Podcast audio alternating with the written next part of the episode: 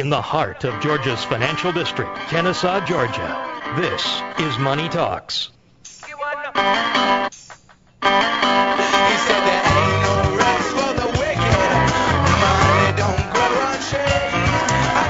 We're back. Hopefully, they're not talking about any of us. Rest for the wicked, right?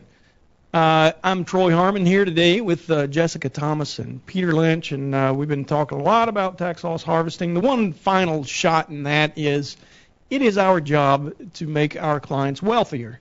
When you make money, you pay taxes, period. If you're going to avoid paying taxes, you do it by not making a dime. Correct.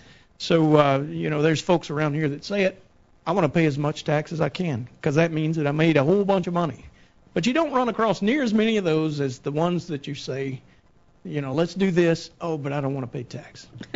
anyway, uh, if you would like to get a hold of us, we'd love to hear from you. Uh, our question hotline is 1 855 429 9166. Call in. Uh, listen to our recorded message. Leave your own recorded message, including your question. We'll answer it on the air. Uh, you can call in, talk to a human being, 770-429-9166. That also is the number where you can get a hold of Jessica Thomas or Peter Lynch. Uh, you know, we got a Peter Lynch is a financial advisor, a, a financial planner, if you will, mm-hmm. uh, an associate with the firm. Uh, Jessica can help you on taxes and uh, anything related to the IRS, and you know, it's always a fun subject, right?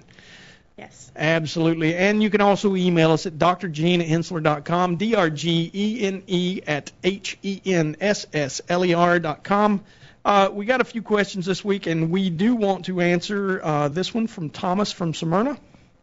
He writes, um, I've been freelance independent for nearly two years now. Uh, I've had a steady stream of clients and would like to start a retirement fund. What are my options? Yes. So there are a few options when you're freelance and independent.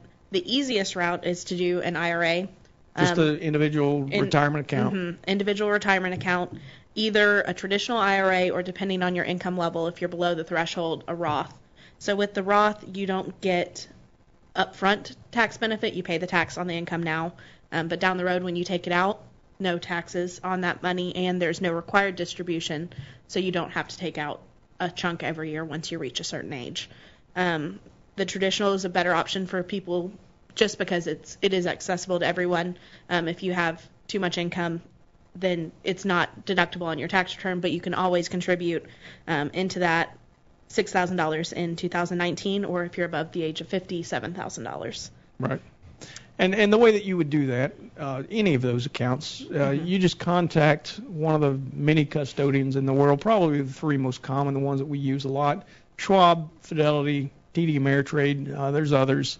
Uh, some are electronic, but uh, you know you would contact them, tell them what you want to do, uh, and they will step you through the process mm-hmm. of getting that account started, right? And you mm-hmm. also want to make sure that your accountant knows right. precisely what you're doing just mm-hmm. in case there's any tax savings. And and it might actually be a great idea before you even call the custodian to call your accountant and Correct. figure out just exactly what works best mm-hmm. for you because uh, you know there are advantages to some that you don't get with others, right? Right, and and with that in mind, I mean if you are working freelance and independent, if you don't have any employees who are working for you, a SEP IRA might be another option because you can put more away than that $7,000 a year. And what does that SEP stand for? Do you recall? Self-employed. Self-employed pension. Okay. Simplified employee pension Simplified. plan. All right. Yes, and so with that, in 2019, you can put away either 25% of your pre-tax income from self-employment or 20% of no, I'm sorry, 25% of pre-tax income which is 20% of self-employment income reduced by your half of the self-employment taxes, or $56,000, whichever one of those is lower. All right. So quite a if, higher limit than mm-hmm. the standard IRA. Uh, yeah, Definitely. which is which is great. It allows you to save more money away, and uh, we all know, especially if you do it really early in life, uh, the more you can save, the better off mm-hmm. you are when you get older. Uh, the the money growing as as you work, your money working for you is is always a better plan. Now you mentioned if you don't have employees. What if you do have an employee? Yes, the catch is if you do have employees, you can still have this SEP IRA, but whatever percentage you're contributing, you are required by law to contribute for them as well. Okay. So it's a more expensive option. Um, I definitely have clients who do it, do it for their employees if they're feeling generous. But if if you do have employees and you're worried about funding your income and you don't have the income to fund theirs, it's not a good option for you. Okay. And then if as the business grows and grows and grows, you can start thinking about things like a 401k that would cover all of the employees, including yourself, right? Correct. And uh, we got a whole division that actually talks about that every day, all day long, uh, with those those uh, employers that have well, probably what 20 or more Yeah, employees. 20 That's- or more. You can have them. You can have a 401k with clients. I mean, with uh, employees that have employers rather that have uh, fewer than those 20. I think we have some with as few as three participants. But uh, you know, usually as the business grows and gets bigger, that's kind of the next step. All right, so uh, we've got another one here. Uh, uh, Alan from Atlanta says, I want to offer my employees an extra benefit. Can you imagine just why I took this question? Uh, of financial education. I see this as valuable and important, uh, but is uh, it important to the employee? We have a retirement plan, but participation is low. I can tell you from my own experience working with those guys in the 401k division here at Henssler Financial that the more educated your employees are, the more they're going to participate in your retirement plan. Now, I've got family members very close to me that uh, call their 401k uh, kind of their their Vegas fund, and I always try to, uh, you know, as much as I want to grab him by the neck, I I don't, and I try to explain to him this is not the same. I mean, if you look, and one of the reasons at the end of the show we always ask the market going to be up or down this week. Two thirds of the time, the financial markets go up. Uh, why? Because inflation drives earnings higher. When earnings grow, company makes more money. They pass it down uh, to the investors in the form of a dividend, or the price of the stock increases. Right. So it's not like Vegas where the odds are stacked against you. They actually are stocked, stacked in your favor in this case. So uh, it's much better than, to invest. But I'll let you guys answer the question. So I want to offer my employees the extra benefit of financial education. How do you go about that? You got to be careful with this, right? Because there are some rules that uh, that you can you can get cross with. You can't really be the advisor for your employees, but you can hire one that can come in and talk about it, right? Right. And we've got that division, like you said, our retirement services division.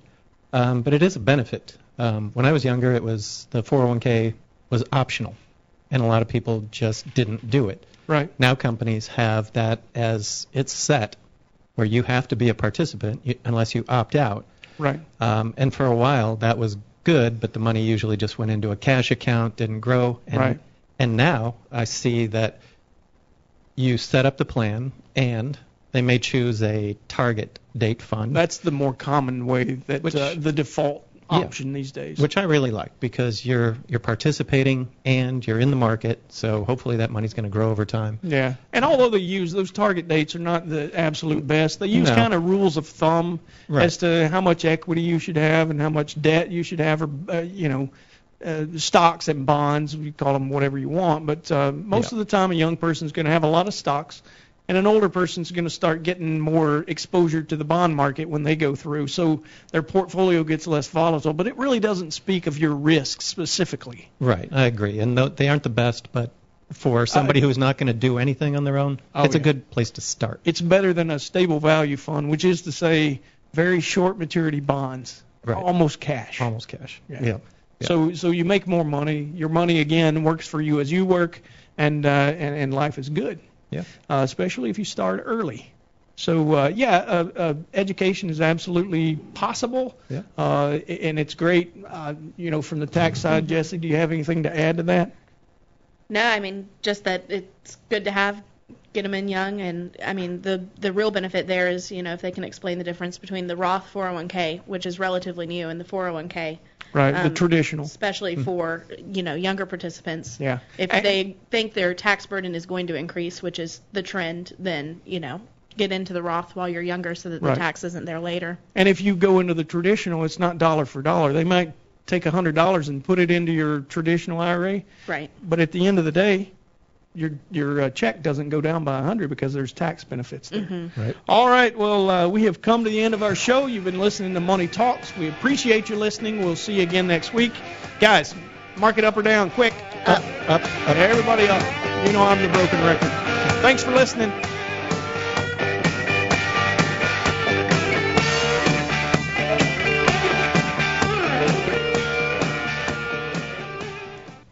All material presented is compiled from sources believed to be reliable and current, but accuracy cannot be guaranteed.